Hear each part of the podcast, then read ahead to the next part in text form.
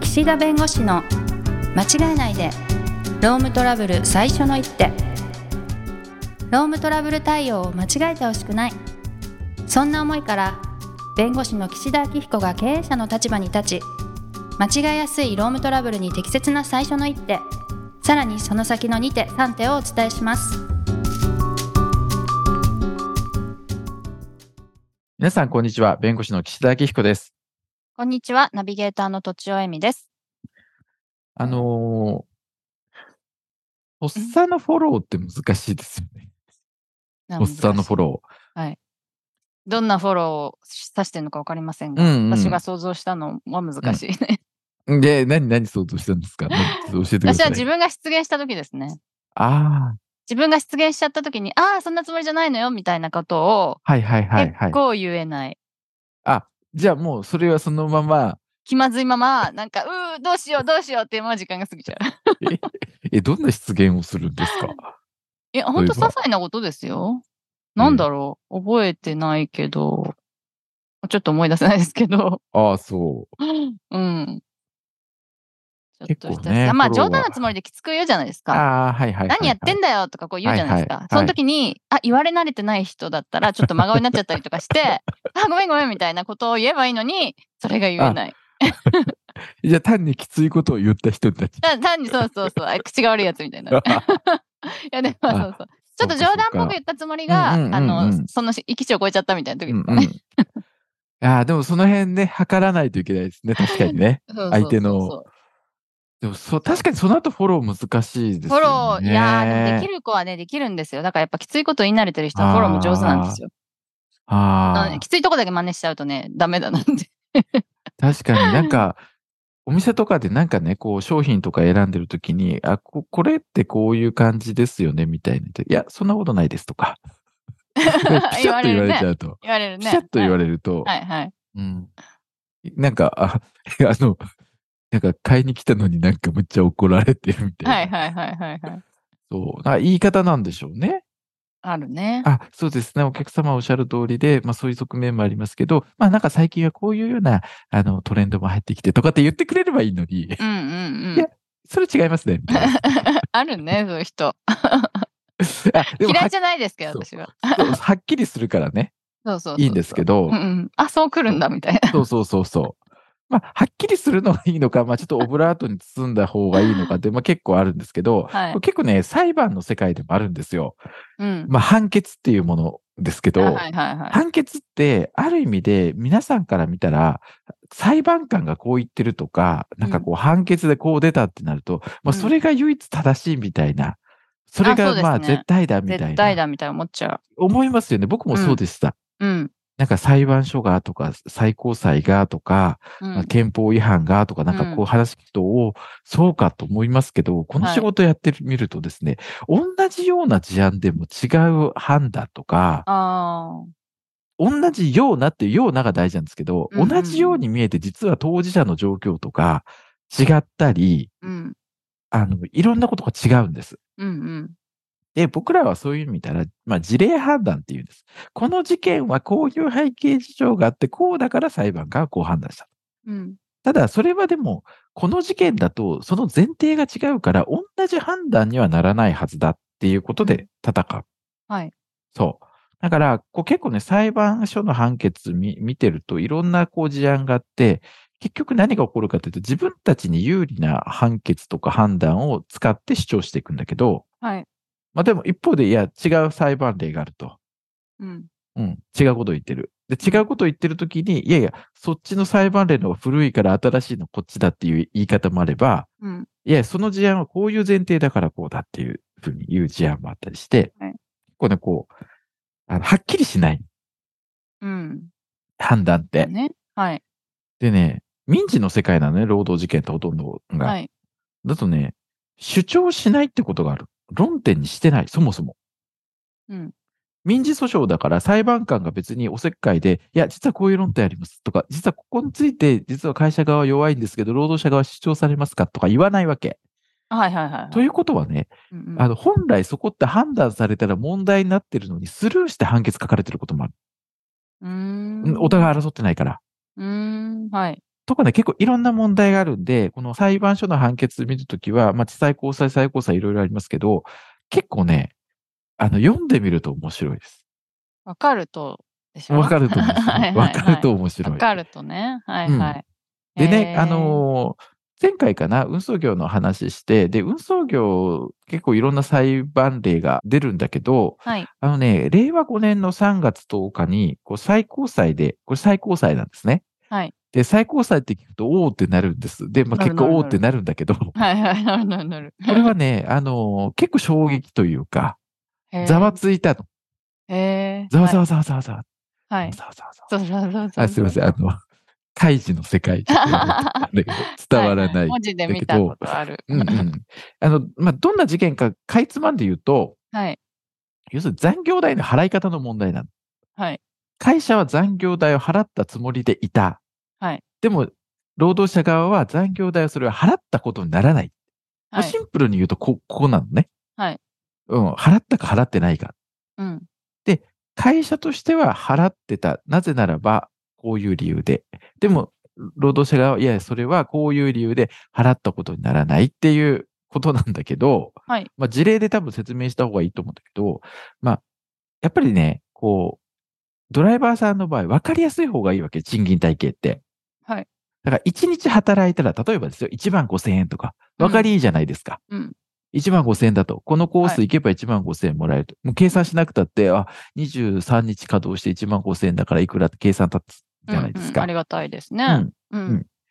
で、ある会社さんで、あの、そういうふうに、こう、1日もいくらって決めてたんです。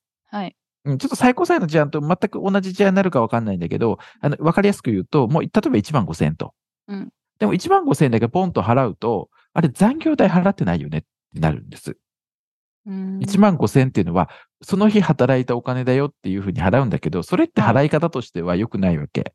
うんだ。って残業代払ったかどうか分かんないから。はい。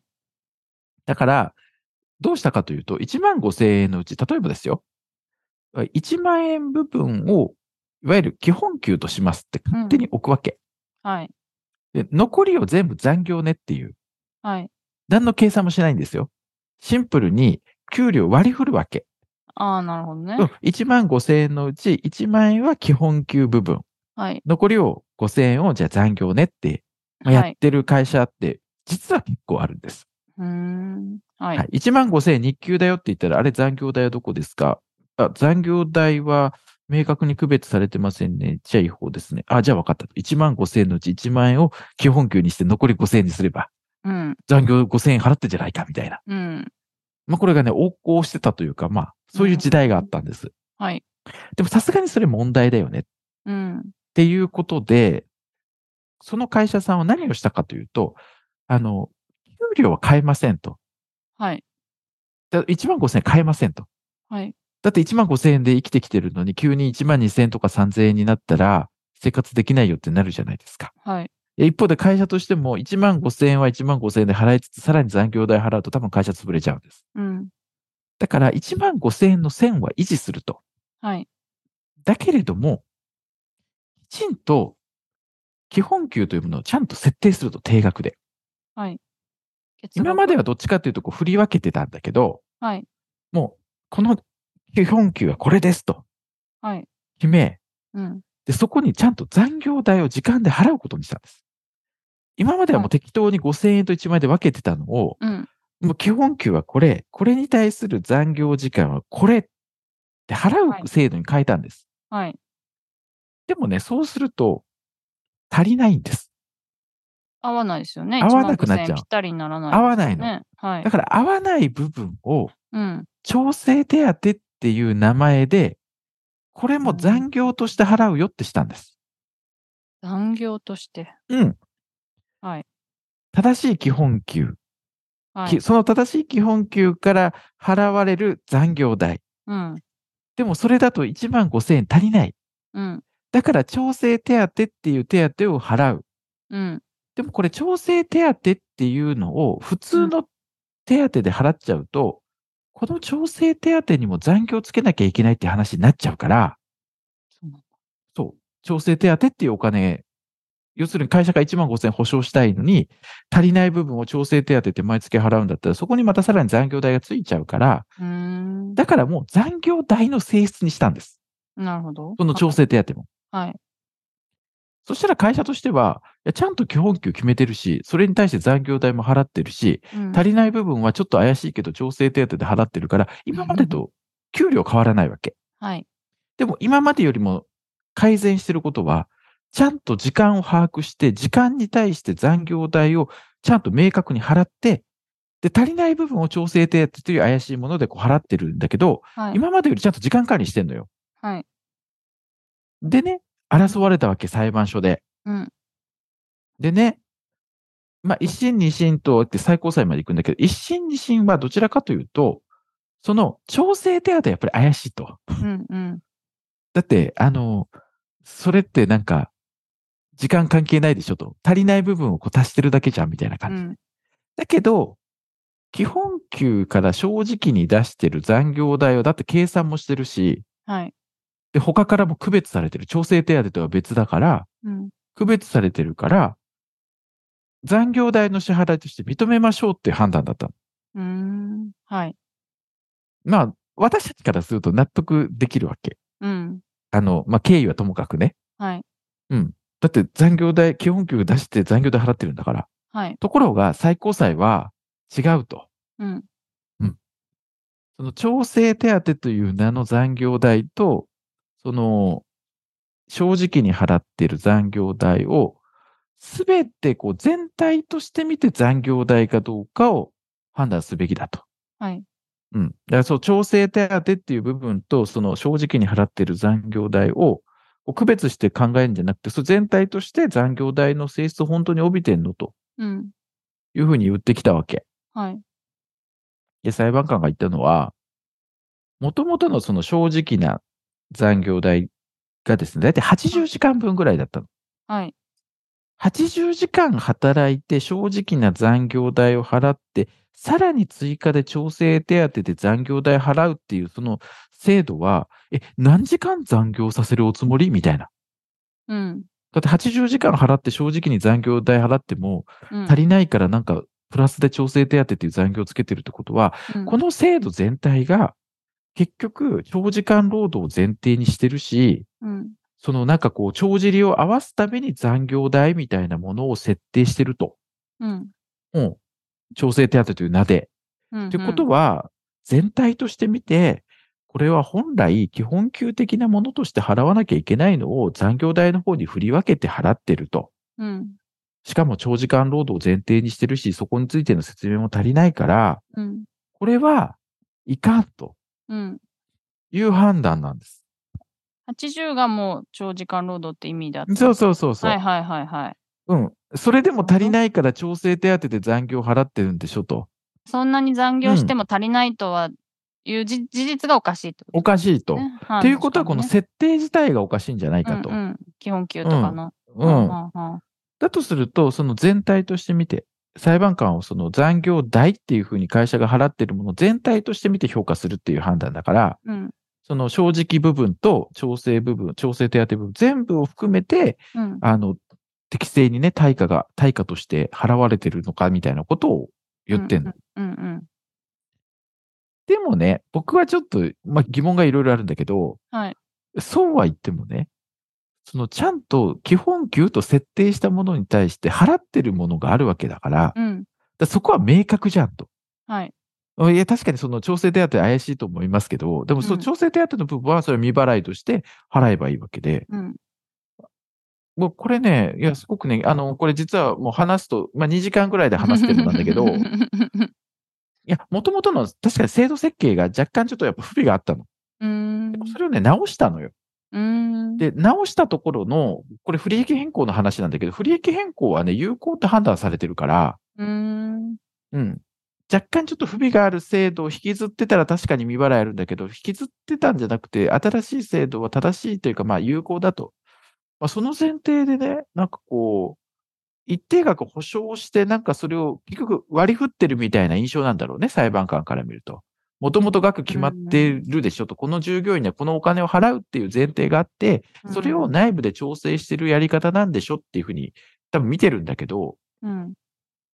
まあ実も際そうですようね。んでも実際そうだけど、うんうんでもそうしないと、前の制度で大体それぐらい払ってたんだから、うんそれをやっぱ維持するっていうのも、やっぱり一つね、政策としては必要性あると思うんだよね。うんううんうんん。だから調整手当の部分はよろしくないとは思うけど、その全体として、なんか明確に区分されてないとか対価性がないっていうのは若干違和感があるんだけど、うん。でも最高裁が言ってるからっていう。なん ちゃううね。んなるほど。この辺結構だからもやもや、いろいろ、だけど最高裁の判決も結局また違うね、判断が出るかもしれないし、はい。っていうところなんで、ちちょょっとこ、の判決が出たらやっぱり当然そこを意識して対応しなきゃいけないんだけど、よーくね、一審判決から読んでみると、いろんなことが分かってくるんで、ああの裁判というのはあくまで一つのまあ参考ではあるけれども、大事なあの意味を持っているというところで、まあ、正しく活用するっていう。はい。はい。という、ちょっとね、判例の説明になってしまいましたけど、結構大変だっていうことがお分かりいただければなと思いました。はいはい。時間になりましたので、今日はこの辺にしたいと思います。ありがとうございました。ありがとうございました。今回も番組をお聞きいただきありがとうございましたロームトラブルでお困りの方はロームネットで検索していただき柿椿経営法律事務所のホームページよりお問い合わせください